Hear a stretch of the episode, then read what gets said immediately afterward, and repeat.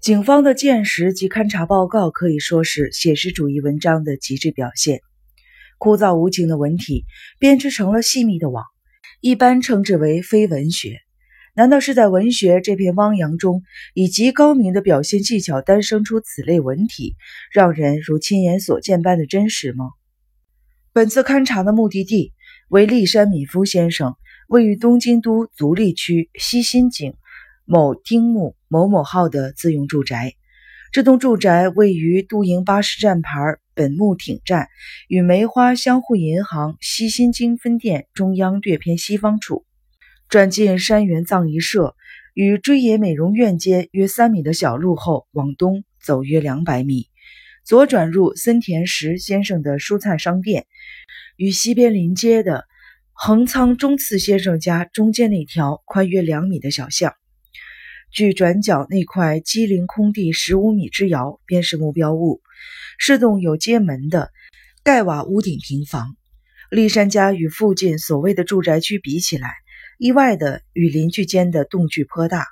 立山家西方为空地，东边紧邻着岛田芳雄的住家与小路，家家户户皆以老旧围墙相隔。期间有条宽两米、长十米、由破烂水泥铺就而成的小巷子，从外头马路可以通往立山家侧边的厨房的后门，然后直接进入那间约五平米的杂物房。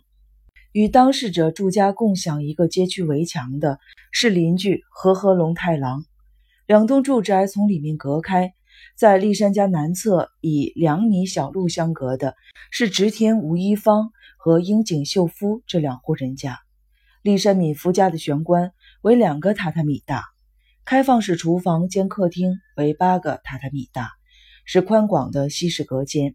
另有两间房，六个榻榻米大。一间房为四个半榻榻米大，淋浴间与马桶干湿分离，西侧附约六点六平方米的车库。在这栋建筑北侧一米外，设有一间约五平米的杂物间，与主屋分离。其方位与位置配置等，请参考第二页的图示。以类似的文体描述立善敏夫家中的室内陈设：房间里茶柜上方几个摆杂物的厚纸箱。厨房角落可存放两公斤容量的味增罐一个，还有料理台底下聚乙烯制成的水桶里两只待洗的男生袜子。有类似这样的说明推想，可知警方对其他的房间的描述有多么的详尽了。关于被害人的调查如下：被害人为一成年妇女，如前所述，面朝下俯卧于织物木箱上，面朝北，两手稍开。右脚膝盖朝外微弯，左脚从大腿到背部裸露，裙角凌乱。衣物方面，褪色的汗衫上头罩了件红色的毛织衫，法兰绒无袖汗衫上头用和服的窄腰带宽松系上了一件化学纤维衬里的睡衣，衣领敞开露出大范围的胸部。针对这一点做详细的检查。接下来进入尸体上搜证。从被害者的外衣到衬裤，一件一件除去，依顺序检查。眼微开，鼻孔内有少许的鼻涕，双唇稍开露齿，但同时牙齿轻咬舌头，嘴角有混合着血液的唾液痕迹。检视其颈部，发现两圈相当深的勒痕，用来将之勒毙的绳索并无附着于尸体上。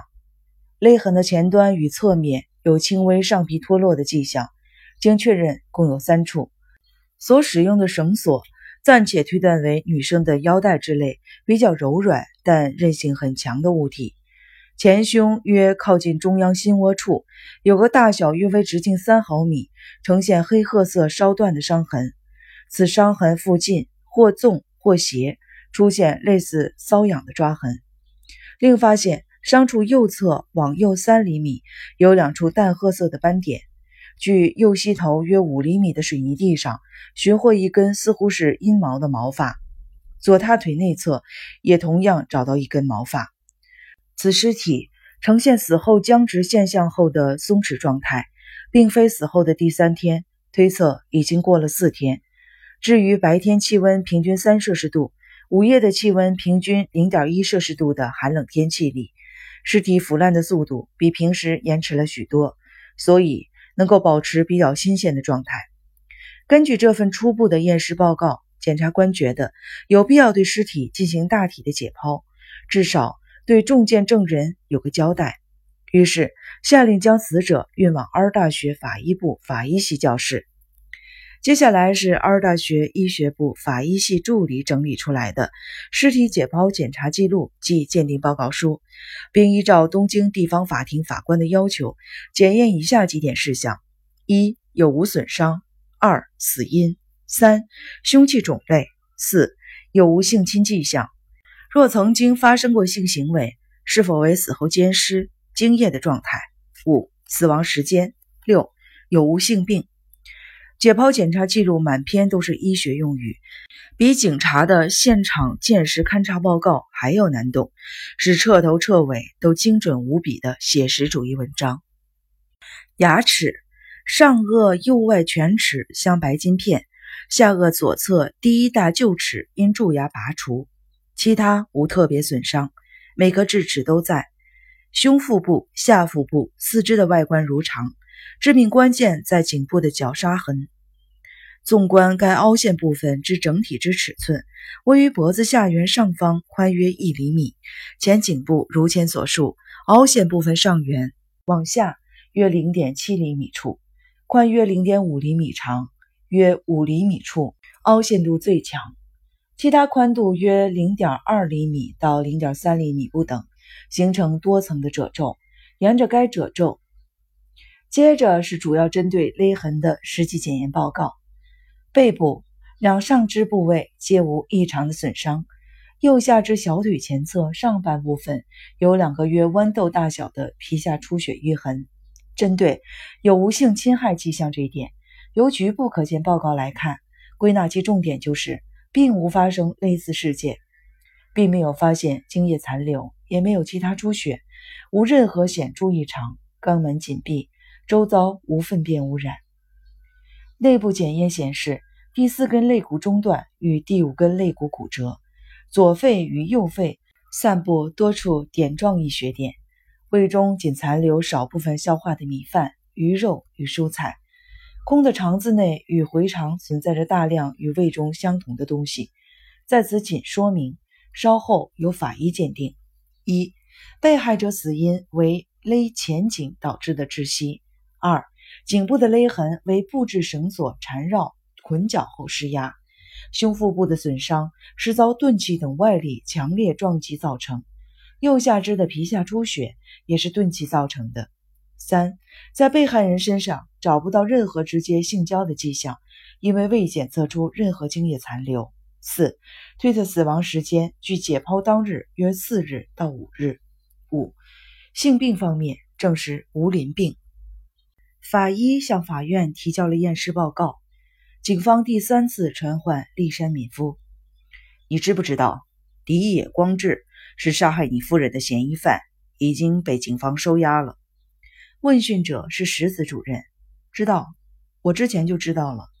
昨天的晚报上有登。”立山敏夫垂低了双眼，有一搭没一搭的回着：“荻野的指纹在你家厨房后门。”开放式厨房的料理台桌子上到处都是，连六个榻榻米大的寝室的纸糊拉门、窗帘、柱子上头也沾了不少。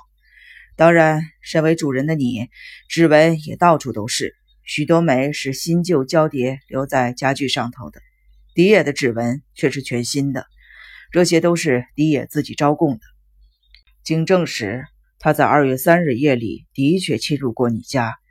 也就是你在他们家过夜后的隔天晚上，迪野搭乘当天下午两点四十三分福岛发车的特快车来到了东京，抵达上野车站也不过是六点半左右，在商野车站附近闲逛了一个小时，八点多前往你家。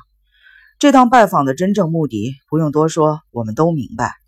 你前个晚上在迪野家过夜时提过，到新台出差，大约四日中午以后才回东京总公司。你曾经这么对迪野说：“回到家里都傍晚了，所以三日晚上你在仙台暂住他家时，让狄野知道了你的行程表，他便特地的选在这个时间，晚上八点过后拜访你家。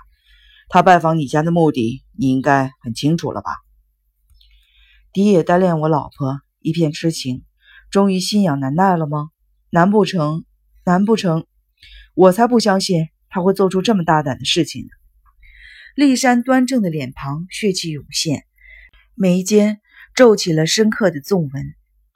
狄野一开始只承认突然在东京有要事得处理，所以全盘否认曾经到过你的家里。直到我本提出家中布满了他的指纹这个证据，狄野明白自己无法脱罪后，才招供自己敲开了厨房后门的锁头，闯入了你家。刚开始只是在玄关呼唤你老婆的名字，但家里的电灯全暗，也没有人应答。原本是想要放弃，却突然兴起，从后门溜了进去。进去之后，有跟我老婆讲成话吗？没有。关于这一点。狄野还没有完全老老实实的招供出来，他只说进到家中才发现根本没有半个人在。我老婆不在家吗？是的，这就是狄野的说法。他万般无奈，眼丝闪烁。一般而言，犯人心中的微妙情绪都差不了多少。他们在决定做最后的坦白前，总是希望能够隐藏多久就藏多久的，因为只要说出了最后的关键。不是死刑，就是无期徒刑了。眼前这个案件的犯罪轮廓仍若隐若现，要是将最后最关键的说出口来，一切不就毁了吗？所以嫌犯一定会在做最后的负隅顽抗。不过呢，让狄野落网只是迟早的事情，所以他一被收押，还马上嚎啕大哭起来了呢。等一下，如果我老婆是在睡梦中被狄野攻击的。棉被应该原封不动的摆在那儿才对呀，但我不觉得迪也会特意的把寝具好好的收回衣柜里，难不成他已经整理过现场了吗？所以又该如何解释我次日晚上回家时没有看到我老婆睡过的棉被跟垫被呢？肯定是迪爷把他们收进衣柜里头的。理由其一，要是你次日回家只见空荡荡的寝具却不见人影，你一定会马上起疑的。对吧？还有一个理由，床垫上头一定留下了迪野挑逗你老婆时的混乱痕迹。为了掩饰所有的迹象，所以刻意的将寝具收回了衣柜之中。你没发现，对吧？要是把夫人的床垫拿出来检查，一定会发现许多褶皱的。我老婆一直抵抗的迪野到最后一秒，是吗？是的，因为刚穿好睡衣准备睡觉，大概是听到了声响，睁开了眼睛。我推测，狄野是就地拿起夫人脱下的放在一边的腰带，绕在脖子后将她勒死。